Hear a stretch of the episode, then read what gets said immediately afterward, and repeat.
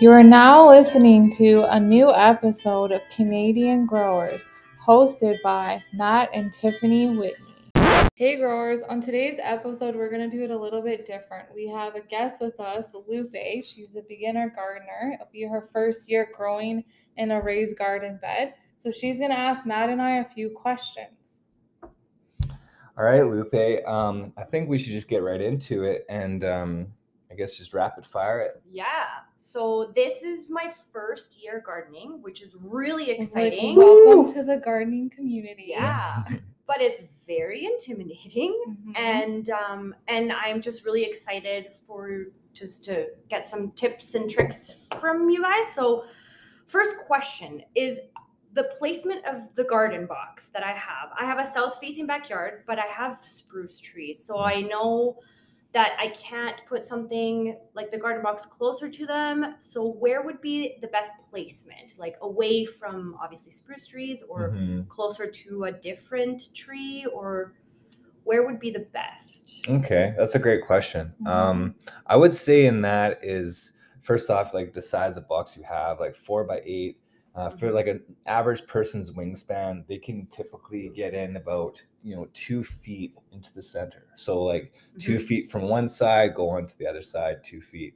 Right. And so being not too close to a wall or being close to an obstacle that makes it difficult to um to be able to do the work, right? Mhm. So that is uh that's pretty important in that aspect.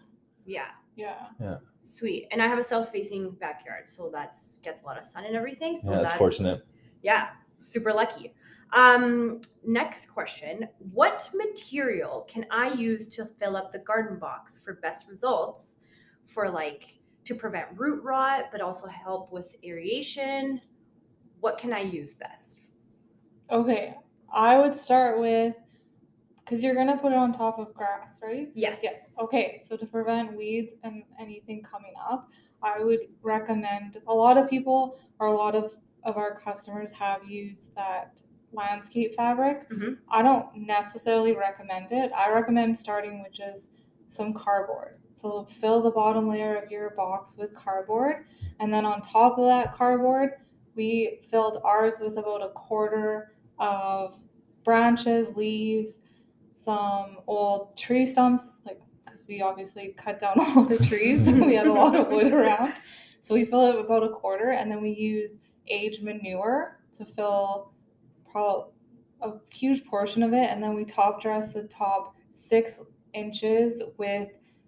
We used Annalita Gold Plus, which Mhm. has about 18 essential minerals. I think in it has Yeah. more than that. It has like 40 mixes in it. Like it has a bunch of different Yeah. stuff. Yeah. so that's what we we use in ours, but you can always like start with like a garden mix from your local greenhouse or landscape company.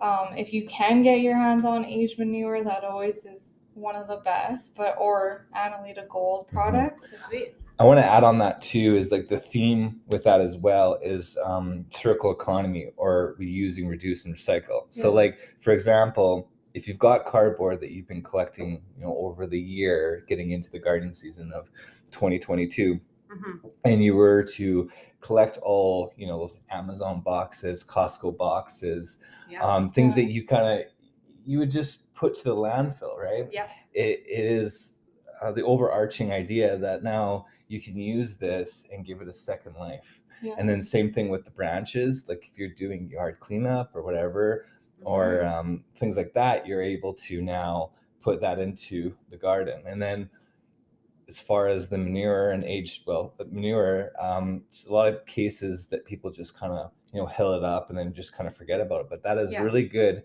biomass because the animal has done the first work. You know, Yeah. they've eaten it, it's gone through the dig- their digestive system. Yeah.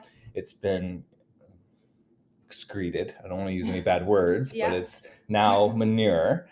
And um and now it's been aged the heating process has been put through like it's it's been done right because you don't want to use new stuff if you do it Yeah, it's just gonna trash. it's just gonna burn your um it's gonna burn your um your crop and stuff like that and you're Why not is you, that? Because of because there's a The com- there- chemical? well, Yeah. no there's a there's a chemical process in which like for example for composting is you need it to that that heating of you know Mhm. the biomass to be um, you know with the well aging is that when it does get heated up and you, you mount it up that it allows um, that process to i don't know what the connect uh, proper wording is but it allows it to uh, go through that cycle i suppose Okay. and if you if you don't do that and you put new fresh stuff Mhm. um, it'll it'll just burn your plants and you won't get the type of uh, results that you're looking for so Okay. yeah It's just more Which does answer my next question, which is the best soil and amendments for growing vegetables. So that's great to know yeah. that those would be best case scenario. Mhm. But then also, do you use any sort of um, chemical, not chemicals, obviously, but products for pests? Since that's a huge thing with gardening and Yeah. even with plants themselves, right?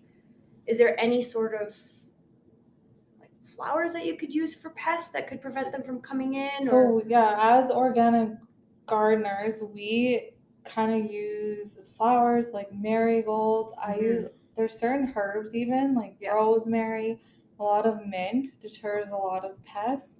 And then when we have had problems with slugs one year, Yeah. uh, we use just fill a little container with beer oh, and they go after that instead of your crop. So Mhm. just like wow, things like that. And then with the ants, we had ants one time and we used apple cider vinegar and icing sugar. Just made a little dish and then they go after that and it kind of, and and baking soda in it too because then that expands in their stomach and wow, good Yeah. to know. Um, another thing to touch on too is um, like the cat um, cabbage moth is is a bear in a Mhm. sense that it's it's a devastator. You know, it goes after uh, cabbage, broccoli, leafy greens, leafy greens and things like that. kale. Yeah, uh, kale's another Yeah. example. So um, I would say like for us, we what we've done is we we basically made like um, a little house type thing with PVC pipe Mhm. and clipped on um, like mosquito net, white mosquito net. So now the um, cabbage moth can't actually get onto the plant yeah. and devastate and you know lay the eggs and and um, you know devastate your crop. So I would say in in the pest situation is um, react as quickly as you can when a pest becomes a problem. Mhm. React, but don't try to put chemicals or stuff on that as a first deterrent. Yeah. I would say, and also too, I don't. I'm not really a believer in. Um, I try to. We just try to stay away chemicals as, as best we can. Oh, absolutely. In some cases, it's just picking off the off the um, the the bug as well. Like for example, like the I remember one year when we weren't using the little house thing, we were squishing the little the little Little eggs on eggs, each on each one, and that became was a that became a bear. That It ended up we in the butt. couldn't keep up with it and we just ended up losing that Yeah. crop. whole crop. Because yeah. once the bug Yeah. gets in there and see you Yeah. later if you don't just jump on it Yeah. Yeah. So like one thing too is like with gardening is like daily you gotta check on everything. Of course. right? Yeah, And make absolutely. sure there is no pests. And like there is a lot of beneficial insects that you want to Mhm. Mhm. to have in your garden that Yes. will also keep them away. For sure, bumblebees. Yes. They're also very cute. So Yes. I want multiple. of them. Yes. Yes. Definitely need bumblebees to help even Butterflies? pollinate Yeah. and which will give you good fruit too. Mhm. Yes. Amazing. All right. Um, so I have an eight by four garden bed. And what would be the amount of vegetables that I could plant in a box like that? It's like in some ways that's a loaded question. That is Right. totally loaded yeah, question. Because depending like- on like the vegetables yeah. that I'm looking for too. Right. Mhm. Yeah. Right. Depends what you're trying to get out. I would like to add to that actually because I think um, I've I've run into this question with clients asking me, and usually what I tell them is ultimately you have to do your research of what you want to eat and grow what you eat. Like Mhm. a lot of people like to experiment and you know sometimes get outside the zone of where For they're in. Like we're zone three A, three B, so like pe- sometimes people are picking stuff that is just not in the realm of what you can do Yeah. so that's something to consider for sure um but in the growing aspect of like you know you have a, a plot of four by eight I would say um, research square foot gardening. So, Okay. like for example, a tomato typically takes like a foot, a foot and a half of space. Like they bush out quite a bit.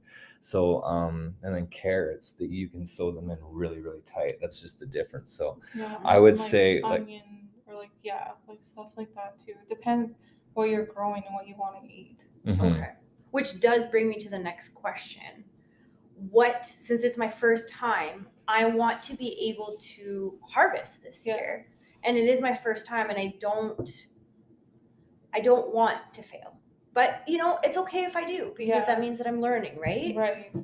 What do you think would be the five to ten easiest vegetables to grow for first time gardeners?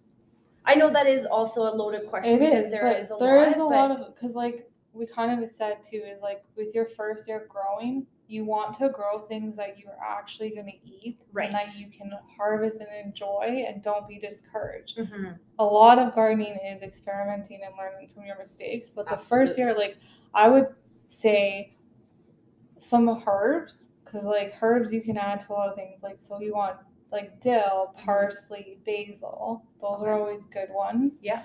Um, you could do zucchinis. Zucchinis Ooh, grow fantastic zucchinis. here. You Yeah. grew, you grow a zucchini plant, you can feed a family Yeah. for sure. Perfect. You share it. Love zucchinis. And then like Mine another good one is lettuce, like romaine or iceberg or Mhm. butter crunch, whatever's your favorite, so you know you're going to be using it. You get those more quickly, so you can use it daily for dinners or weekly. Radishes, Mhm. radishes on average take about 30 days to harvest. So sometimes you can get multiple poles of radishes throughout the year. Ooh. Carrots are like take the whole season. Okay. Mhm. Um, you can do beets if you eat beets. Beets Love will be beets. a good Yeah. one.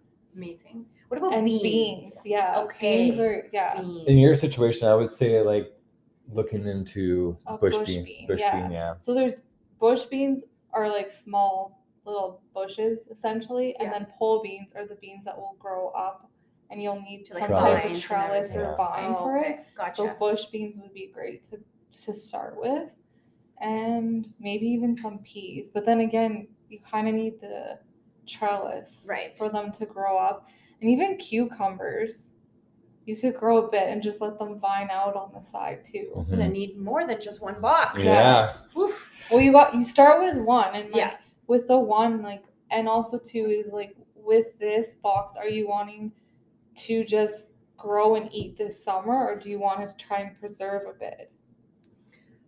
Oof. I mean, both. Right. But at first, because it is my first time, I do just want to Just experiment. experiment grow, this time Yeah. around and see like how if I'm capable of doing it and like which vegetable I can keep up and, So that's go from there. So, it'd be good to do like the square foot gardening and just do like one bean bush, one zucchini, Mhm. and really like use the whole box to its advantage and see what you like totally and try different things. Like even grow like golden zucchinis. Ooh. You know, and try different experiment that way Yeah. because you already know you like zucchinis and you're gonna get zucchinis this year. So like Right. you can even try with a different variety too. That's great. Two things I want to point out as well is um, looking into companion growing as well, because certain Yes. plants don't actually like each other. So that's something you have to consider. Right. You got to make sure that Didn't like think about that. Yeah. so companion gardening is a big thing and then the other thing is now you let's say you get into the 2022 season and you enjoy what you've done Mhm. and you're expanding into let's say your 2023 season Yes. um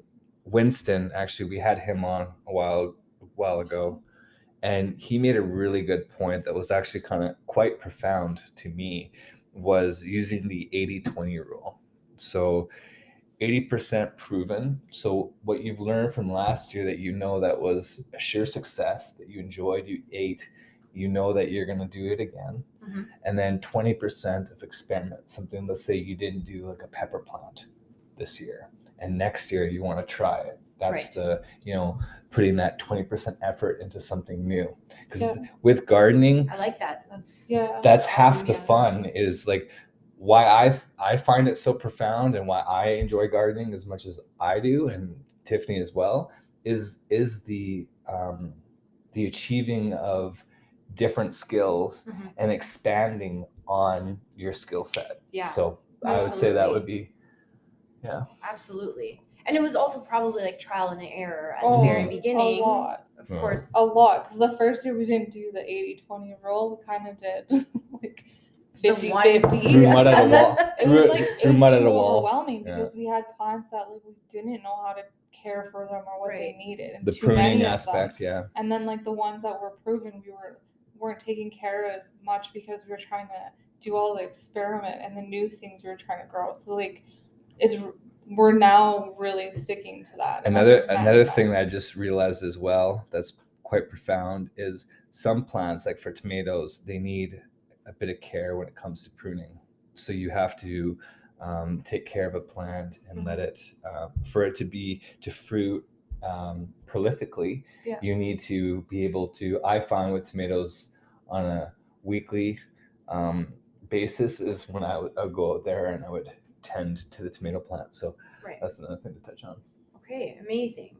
So then that brings me to um, the best flower for pollinators. You said that there, well, there's multiple flowers, right? Yeah. Mhm. But which ones would be the best to to also bring in to help, obviously the garden, but also look nice. My number one would be sunflowers. i was just gonna say sunflowers Okay. honestly like you can't go wrong yeah. bees Music boxes it, are yeah. awesome. They keep coming. They're they're prolific as well. Yeah. Um, there's other ones like is it the Russian Russian sunflower? The one that's like the big Big stalk half. one. Okay. Yeah. That one Yeah. that one's massive and it's I believe it's like later.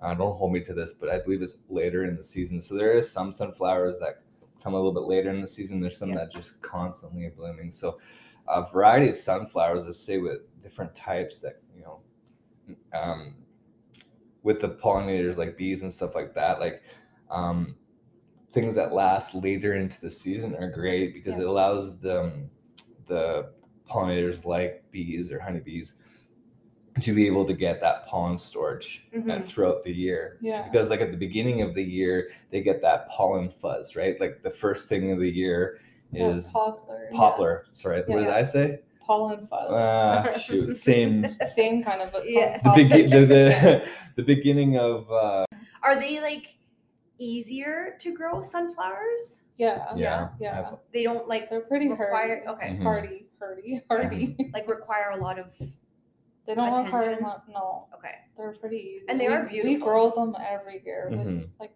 always they're our 80% Mm-hmm. mhm. Amazing. allotted for And it does attract a lot of a lot beneficial bugs. just Yeah, the like- surface area of like you'll always like bees can year, land on it quite easily. they easily. were always on the Mhm. sunflowers mhm. Yeah. always borage is another one yeah that i would Bees mention really as well they go nuts for it's like this beautiful like and you can actually eat the flowers and then like pansies they don't like go crazy for pansies but pansies are also an edible flower so they look good Right. that's important i Yeah, know totally. it It is Oh, is. no, you I want your garden to look you want it to look good you want it to look on point totally Yeah, yeah I do. I want it to look beautiful, and sunflowers will make that. So perfect.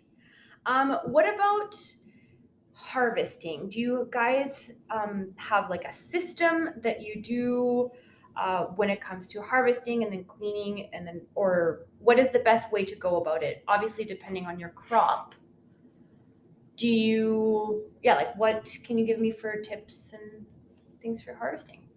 well it depends on like what you're growing but like so carrots you can harvest after the first frost they're a little bit sweeter if you wait longer for them um, lettuce you're gonna harvest regularly so Mhm. once it's mature head of lettuce you're Yeah. gonna harvest and use it herbs you can just cut and use all season long and then at the end of the year you can harvest it Mhm.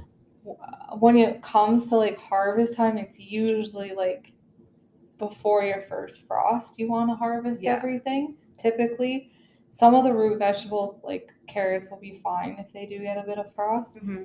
And then I would say, I would say the one that I find quite prolific is radishes. Man, I think one year, I think it was last year actually, because of the, the heat that we got. I think we got like four four Four really good pulls, pulls yeah. of of radishes. They Yeah. they're They're they're so quick and yeah, and they're and tasty. then And like, so you like with radishes, you pull your harvest and then like you sow right in and then you will get repeatedly, right? So you always and even with lettuce, like before that head is very mature, you could even plant another seed so you know that you're gonna get another head of lettuce Mm, just behind it too. Yeah. And then can you um like harvest something before it's already ripened? Do you know what I mean? Or and then can will that last longer Mm. or is it better to do it It's always do better to harvest it when it's mature. Okay. ready to- fair? yeah. Yes. I would say this though, like you know, tomatoes is an example Yeah. of that. Actually, like for example, you know, you're you're harvesting throughout the year, um, when they're obviously when they're ready to go and they're the color, the desired color. But when you're looking at the Weather Channel or wherever you get your weather news, um, you see that there's a frost covered on Wednesday, and you know that your tomato plants aren't going to make it. That's going to give you an indicator that okay, well, regardless of Yeah. where they're Yeah. at, I should harvest those those tomatoes Mhm. Even And if they're green. Yeah. even if they're green. Yeah. Because you're in a situation with with you know our Alberta Edmonton climate, um, our season is quite short, so we have to be ever diligent on that. So. for sure. mhm, That must be hard. Just like the weather is always mhm. yeah. the hard part to Yeah, figure out. always, yeah. I would I would say like you know your planter box is the constant. The weather is the um, the variable. Yeah. Mhm. You have to every year is different. Last year was insanely hot. The year before was insanely Rain, wet. Yeah. So it's just like you have to uh, roll with the punches, and then as you get more mature with your gardening experiences, you know, you know, you got a wet year, you kind of have an idea of what you're going to expect and what Mhm. kind of yields you're going to get. When you get a hot year, you're going to have an idea of what you're going to expect and Right. what you're going to get. It's really hard and like unpredictable Mhm. weather-wise It too. is, Mhm. yeah. Because if it's really hot, then you have to like really truly maintain it, as in like water it Mhm. however many times. Like, how many times do you water if it's really hot? Twice. Twice a day usually. In yeah. the early morning, and then Right. as the sun's Late, going down, yeah. late in the evening, Right, Like, and when the sun's going down. And that takes how long for the size of your beautiful garden? It's, it's like an hour ish. Right. But, it's but it's not an hour of work. Like people No, are like, it's oh, like, that sounds no, that's an like, hour that's- of us. That's an hour of Snacking you, on yeah. you know, and then you're and eating peas. but yeah. then that's what it needs in order for you to Yeah.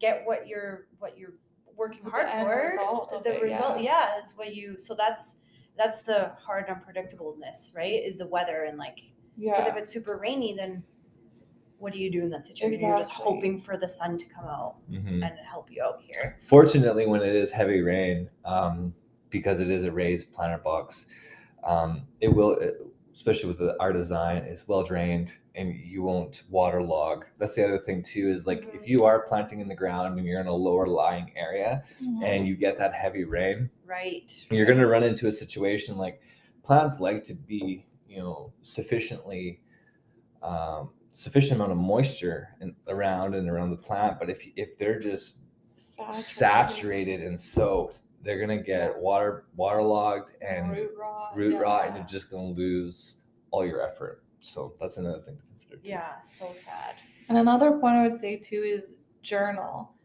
Like make notes about your first garden. That's a great so point. like when you first plant all these things, document Mm-hmm. it. Like what you know, so that you compare year to year and like you even can reflect at the end. Like when did you harvest everything? And right just- right Yeah. and it goes back to my other point is referencing the different years because when you have a journal you can reference that you know this year was wet or whatever depending on the quality of your notes and like what Mhm. you've done you can get you can you can reference that be like well with the year that we had this year Yeah. to the year that we had three years ago you'd be like well i know that this is going to be kind of the result that i get kind of thing So- well i've seen it and your guys' garden gets better and better and better and better each year and it's Yeah. Mhm. last year yours will too. Yeah, as I know. I'm too, so yeah. excited because I have you guys. So Yeah. yeah you can help me out when I probably will fail a little bit, you know? Yeah. So But that's part of it though. Like, yeah, we Yeah. failed a lot at the beginning. Mhm.